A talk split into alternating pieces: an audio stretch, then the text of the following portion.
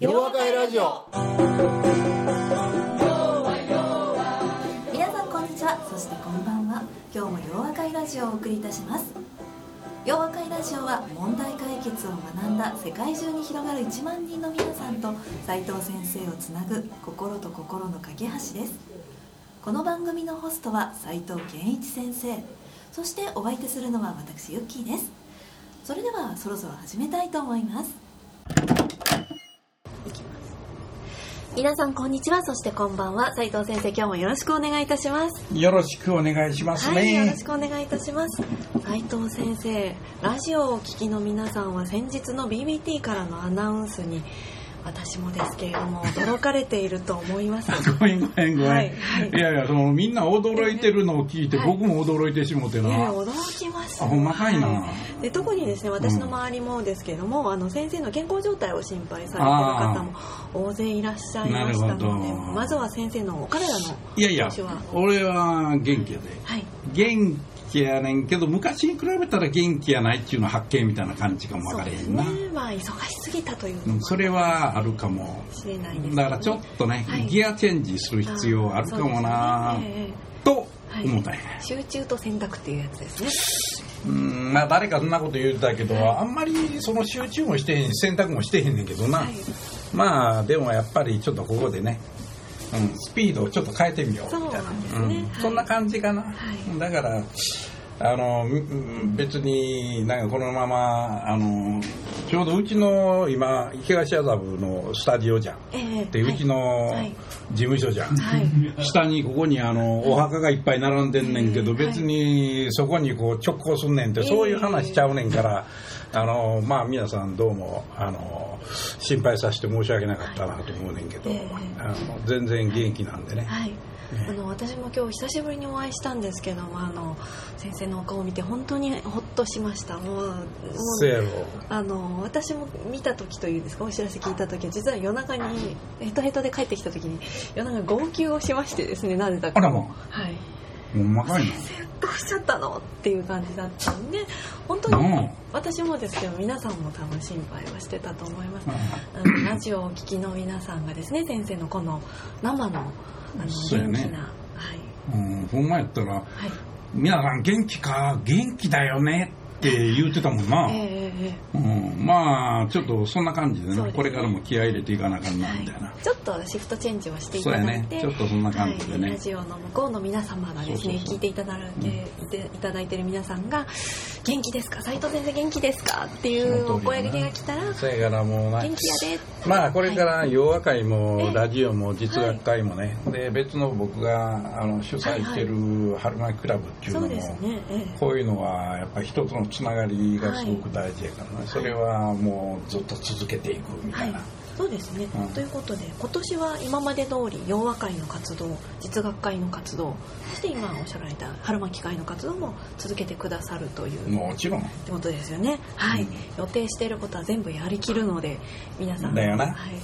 斉藤先生の元気なお顔を見にその通り。あの見に来ていただくのと先生に元気を分けてくださる方もぜひ洋和会実学科に来ていただきたいですよね。うん、頼みます、はい、はい、うん、またあの来年以降の洋和会のことはこのラジオでもお伝えしていこうと思います。そうやね。そうしよう。はい。ラジオがですねあのだいぶ接点になってきましたね。皆さんへあそうなんだよな、はい、そうなんだよね、ね、ラジオがね、えー、なのでラジオでもこう随時発信をしていこうかとえっとそうやな。あとなんか知らんけど、えー、なんか洋和会のなんかパンフレット見たらいろんなこう、連絡ができるようになってんだね、なってます。はい、うん、なのであのパンフレットもそうですけども、ね、あの洋和会のフェイスブックのページとホームページもありますのでねね。見ていただ今度俺使い方教えてもらうそうですね。あの ごめん。ちょっとおどんくさい話してると思うんだけど。はい。あの、うん後ろでいっぱいスタッフが頑張っていますので。すみません、はい、お気によろしく頼むで。斉藤先生を、あの私含めてみんながあの支えているという形で、うん、お気にお気に、はい、もっと支えたいというあの仲間を募集していますので。お気にやで。はい。というわけで洋和会ラジオえー、実学会そのままの続けていきますので、はい、皆さんどうぞご安心をというところと、はい、よろしくお願いします。はい、ラジオで斉藤先生の元気な声を聞いていただきたいと思います。ということで今日もどうぞよろしくお願いいたします。よろしくお願いします。ほんまかいな。よろしく頼むで。はい。うん、美人お二人ですよね。いいな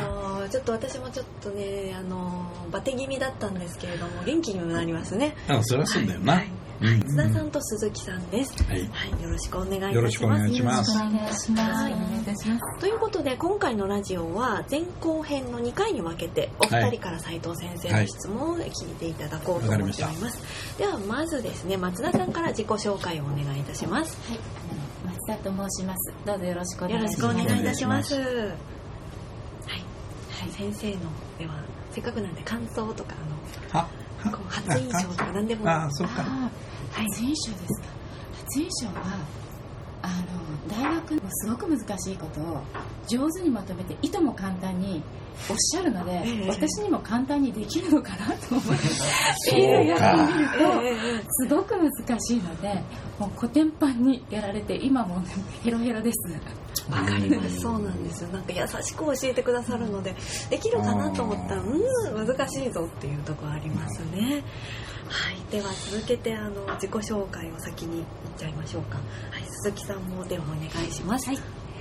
こんばんは。こんばんは。お招きありがとうございます鈴木です。鈴木恵子と言います。今日は先生が本当に元気かしっかり私の目で確かめたくて伺いました。あらまはいはいはい、はい、い。やさっきからねなんかよう見てはるなこの人みたいな思ってたんや、えー、でも本当元気です。はい。ありがとうございます。ありがとうございます。そういう感じです。ありがとうございます よかったです。あの、はい、ではよければ印象とかインパクトのあるとか、はい、先生はもうなんか初め、イタリア人かと私は思ってしまっていやいや。でも日本語話してるとか、うん、そうやな。はい。この頃関西弁ですもんね、はい、とてもねダンディーなねはい、いえいえ。バシッと決まってる。とんでもありません、はい。初めての,、あの問題解決の授業の時には、全く論理的な思考が備わっていなかったので終わった時には本当に疲れた。最後の講義は大泣きしちゃって自分で感動して、えー、それはすごい。そのぐらい大変だったです。1年の一番初めそれはそれで大変だね、はい、なんとか4年まで来れてよかったと思います。がこれからも引き続き勉強していきたいと思います。ああいいね。頑張ってくださいね、はい、今日はですね松田さんが涼やかなあのお衣装というかお洋服で、はい、そして鈴木さんがもうあでやかなお着物でですね本当にあの目にも花ですね。うん、はい、ほんまやな。目の前にお花も今日はありますけれども、ね、そうそうそうそう。はい、そうこのお花二輪よりも本当にあでやかなお花。もちろんもちろん。二輪っていう感じもちろんもちろん。はい、ではそれでは早速質問の方をお願いしたいと思います。はい、では松田さん、はい、質問の方お願いします。はい、じゃあよろしくお願いします。はい、よろしくどうも。あの私が今日お伺いしたいのは、はい、あの人にですね何か質問する時とか何か物事を伝えたい時に上手に伝えるコツっていうのを教えていただきたい。と言いますのは、はい、あのこれまで問題解決の事業をやってきてあのたくさんある情報のから、まあ、グルーピングしてまたそのグループから何が何を入れるのかっていうのをさらに自分でまとめ上げていくじゃないですか、うん、その時にどうしてもそれが上手にできなくていつもただ事実の羅列になってしまうんですね、うん、でそれ結局自分の実生活の中でもコミュニケーションというのがどうしても自分の言葉で上手に伝えられない、で結局あの伝える相手の方にも何かこう想像力を使わせてしまうっていうことがあるありますので、うん、でそういうことをやはりもう少し上手にコミュニケーション取れるようになりたいですしまた何かあの一つの情報二つの情報を一つに重ね上げられるっていうのはあの何か一つのイノベーションをクリクリエイティブになれるかなっていう部分を持っているのでぜひ、あの伝達力コツ教えていただきたいと思います、よろしくお願いしますいやこれね、ね、いやちゃうね、これね今聞きながらね、はい、あのいつもその僕が話をする時っていうのは自分の経験に戻るわけやんか、まあ、誰かこんなこと言うてたからっていうのは別に参考になるわけじゃないから。で僕どうやったんやろうってこう振り返ってみたわけな、そうするとね実は僕はあの子供の頃から小学校の頃からね話し上手とは言われてたねところが話し上手っていうのがおそらくねあの周りをよく読んでたんだと思う。子供心ながら、どんなことをこう期待してんのかなとかこうしてこういうふうに言ってあげると喜ぶのかなとかいうそういうことをすごく気を使ってたんだろうと思うね。それで僕は今松田さんに別にそのことを僕の考えとして言いたいわけではなくて、はい、実はあのあなたの話を伺いながら思ったことは一遍自分が思っている言いたいことを書き出してごらんっていうのがやっぱり一番いいやろうと。それをランダムでもいいからこう書き出すのね。で書き出してそいつを読み直してみてね。要は私は何を言いたいんやろうっていうことを自分に問いかけてみるとね、自分が伝えたいことっていうのは実はこれ話し言葉で言うと頭に思いついたことをどんどんこう喋ってるだけやから、そこにあんまりまあ僕ら流の言葉で言うとロジックの流れってないんですで普通ロジックの流れがないと、なかなかスッて入ってきにくいのね。だから僕はここでさっき思ってることを書いてごらんって言いたいこと書いてごらん。でそれを読み直してみて要は私こんなこと言いたいんやってほな例えばいろいろ書いてしもたんやけど言いたいこと2つあんねんとか3つあるねんって言ったら何を言うのかっていうとそれ書くとするじゃん。で書いた時にね聞き手の立場に立ってどういう順番で言ってあげると相手のあの頭からスッと入っていくんやろう、はいえー、こういうことをやるといわゆる内容自分が伝えたいことの内容のレベルを上げるというところで役に立つんやろうと思うわけ。で僕は最初にね、はい、僕は随分周りを気を配って何を聞きたいんやろうっていうのはこれは実は別の一面やねもう一つ重要なことやねんな。せやからもちろん内容がないといくら相手こんなこと思ってんちゃうかとかこういうふうに言ってあげると喜ばれるんちゃうかとか、こうしたらもっと雰囲気が良くなるんじゃないかということだけでもしそこに内容がなければ、なんかねええこと言うてるなええねんけどなんかこうちょっとよう分かれへんなっていうところはね片っぽにその感性によるものっていうのかな、やっぱりこの感情的に人のことをあの理解しようとかやっぱり自分が考えていることを相手に理解してもらうためにはどういう言い方をしてあげるとねいいんやろうっていう片っぽにそういう重要な要素があると同時にもう一つはやっぱり内容というものがあるから内容のレベルを上げるということの最もいい方法はともかく自分が思っていることを書き出す。でこれは実はねさっき松田さんが言われてたみたいに自分のその考えというものをやっぱり共通項でグループ化しながらこれは何やろうっていうまあこれいわゆる機能法の考え方やねんけどそれはそれでええことやねん。それで僕がさっき言うてる書き出してこれは要は何やねんっていうと余計なものをちょっと省いて言いたいことは要はこのことやねんっていうことをまずね明らかにすることが大事だと。だからあのー、自分のその力を磨く方法としてね、はい、例えば、えー、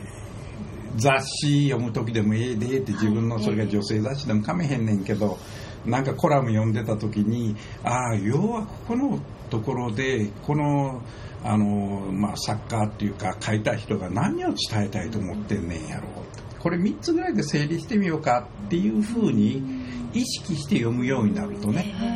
あのそれが大事なことが何やっていうことに気がつくようになる。つまり逆に言うと今度は自分がその思ってることを文章にしていくって言った時に、あ要はこういうことやね。でもちょっと待てよ。これだけやったら足らんのんちゃうか。ってこんなこともちょっと言うた方がええんちゃうか、えー、つまり、はい、思いついたことをそのまま言いっぱなしにするんじゃなくて一度踏みとどまって書き出して読み直して要は何やろさらにああ自分が言いたいことはこのはずやったんやけどでもこういうことが足らんかも分からへんからこいつも付け加えた方がいいよねっていうことで、えー、いっぺん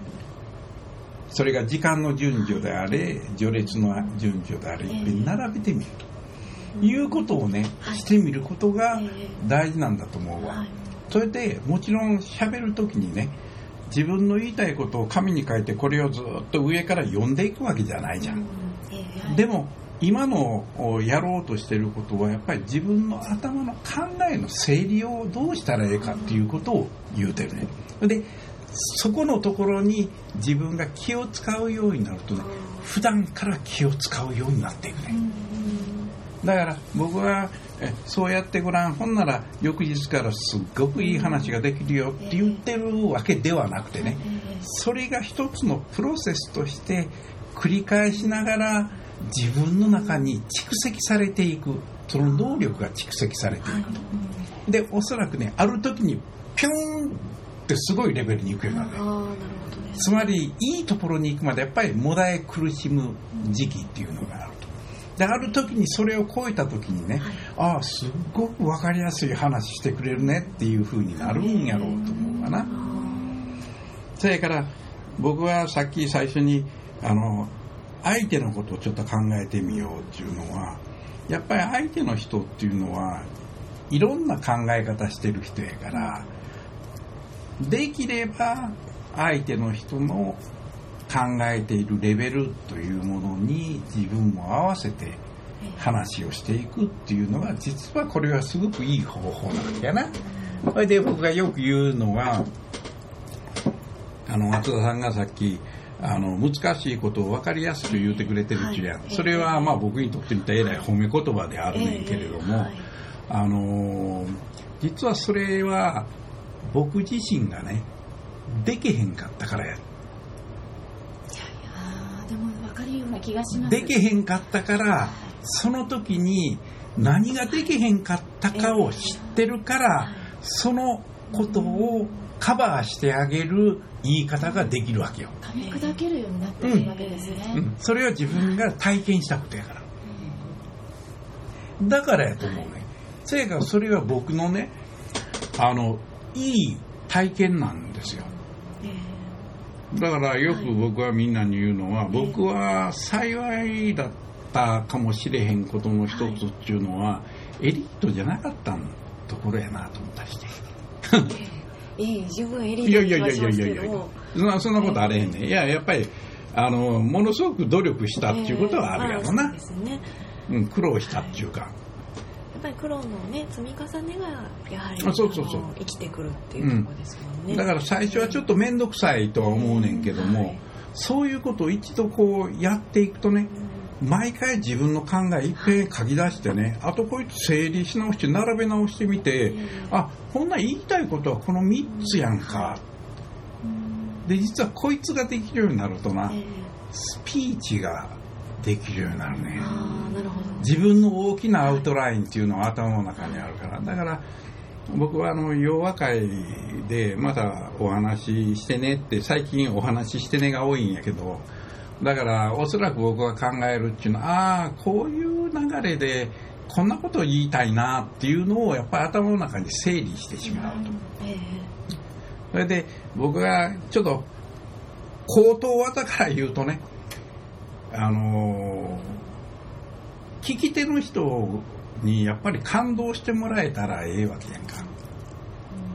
まあ、そうするとアイテムが得ることも大きいしその感動している人を見ることによって自分が得られるものものすごく大きいやん。ほな感動ってどないすんねんっていうとねもちろんさっきからお話しているように相手の人が何を知りたいんやろうっていうことをやっぱり知ってる必要があるしそれで特に重要なことはねあの驚きを与えることやと思うわ。えー、そんなことまでやってくれるんですかとか。多分営業の人にしてみたら、ね。いやそんなことを今まで聞いたことななかったことやねんけどそれってすごいことですよねってそういうことがあるとね印象に残るわけじゃん。それでまた聞きたくなるわけよだからなんか自分がいや俺こんなこと言いたいねんっていうことだけ言うててもねそれはなんか自分の独りよがりになってしもて別に相手はそんなこと聞きたいわけじゃないんじゃんでも俺はただ言いたかってん。だからそれはなそこでちょっと改めなあかんか分からへんな。だから僕はやっぱりあの相手のことに気を使うっていうことをやってるとねやっぱり話っていうのもすごく伝えやすくなるし、で相手もそのことがよく分かるものやから、だからちゃんと理解してくれるようになるんやろ。うと思うな。なるほどですね。なんか伝えるっていうと言わなくちゃって思うんですけど、違うんですよね。なんかこれもこれあれもこれも言ってってあ相手がへえそうなんですかっていう関心をするのではなくて、うん感動を与えるっていうところが大事なんだなっていうね、驚きを与えるっていうところですね。はい。だから松田さんが思ってることな、はい。あのーそんなに大変ではない。頑張りますうん。積み重ねゲームで、それはな、今言うたことをちょっとやっていくだけでね、今度みんなが松田さんのことを見る目って変わってくると思うよ。1年後ぐらいにスピーチをしていただいて、ええがな。お聞き惚れてしまうかもしれない、ほんまやな驚きと感動がいっぱいのスピーチを、いいなぜひ待っていますね。はい。明日からではなくこうつ積み重ね積み重ね。1年後、うん。1ヶ月後1年後。だ急にね、にはならないんですよね。それは無理やろうと思うわ。このラジオを聞いたからって明日からなんかこうちょっと違うぞっていうんで はなくてではないんですもんね。蓄積ゲームやからええ。それはちゃんとやっていこうと、ええ。それでそれをね、はい。あの正しいやり方を学ぶとねスピードを上げれるんですよ、そうですね。僕らはスピードが大事やと思ってるからだから今のようなやり方は実はなんかまだろっこしそうに思うか分からへんけど実は最もね成功確率が高いやり方じゃないのかなと思って。えなんでそんな分かんの？自分でやってその時は早かったかえら、ああなるほどですね。うんその経験談があるのでますますやるやる気にもなりますしね。それで僕よう言うのにね、ええ。僕クライアントがいるやっけじゃん、はい。コンサルティングみたいなことやってるもんやから、ええ。はいそうするとね実験台になってくれる人いっぱいおるとね「君これやってみていけるで」とか「いけんねんから頑張ってみーや」とか言うとね、ええ。ほなちょっとこう頑張ると「いや先生ねこのなんか調子出てきたみたいよ」いやそれやんけ」みたいな。だからあの僕はやっぱりみんなにあのこうやってごらんって言いながらみんなの反応を聞いてまたそこでこう学ぶわけや。ああこういう場合はこうした方がええっちゅうことやねんなみたいな。ええ。でも全く真逆のことを言うとは思えへんけどな1年後にだからね。うん、さらにそれにプラスしてねこれやるともっとスピード速くなるぞとかね、もっと大感動してもらえるようになるぞっていうことは出てくると思うねんけど、全く違うことを言うとはちょっと思えないよね、はい。明日からこう私も蓄積を重ねてこうラジオで伝えるのがうまく1年後うまくなってるといいんですけどね。いや君十分やで、ええ。あのでも私は今聞いてああなるほどと思ったんですけども斉藤先生にこの3年4年5年ですかね、うんそうやもんな。あのこの問いかけのあの問いかけっていうんですか？このラジオの掛け合いでそれをこう実地で教えていただいてたので多分最初よりは数段に上がってるはずですよねってこう周りをね振り向いてみたりして。いやいやいやそれはもう格段に上がってますよ。だといいなと思って、ますますね来年再来年と松田さんと一緒にあのスピーチもこう伝える力も上がっていけばいいなと。もちろんだよ。頑張ってちょうだいや、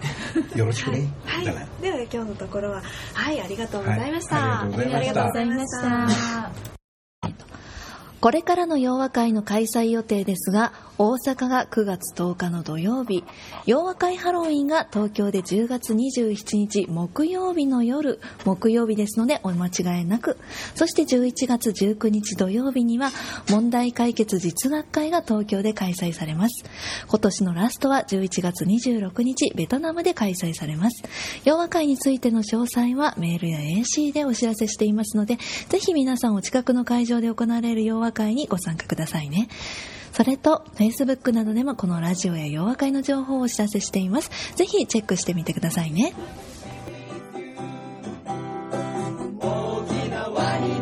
洋和会ラジオ。それでは皆さんまた次回お耳にかかりましょう。お相手は斉藤健一先生と私、ゆっきーでした。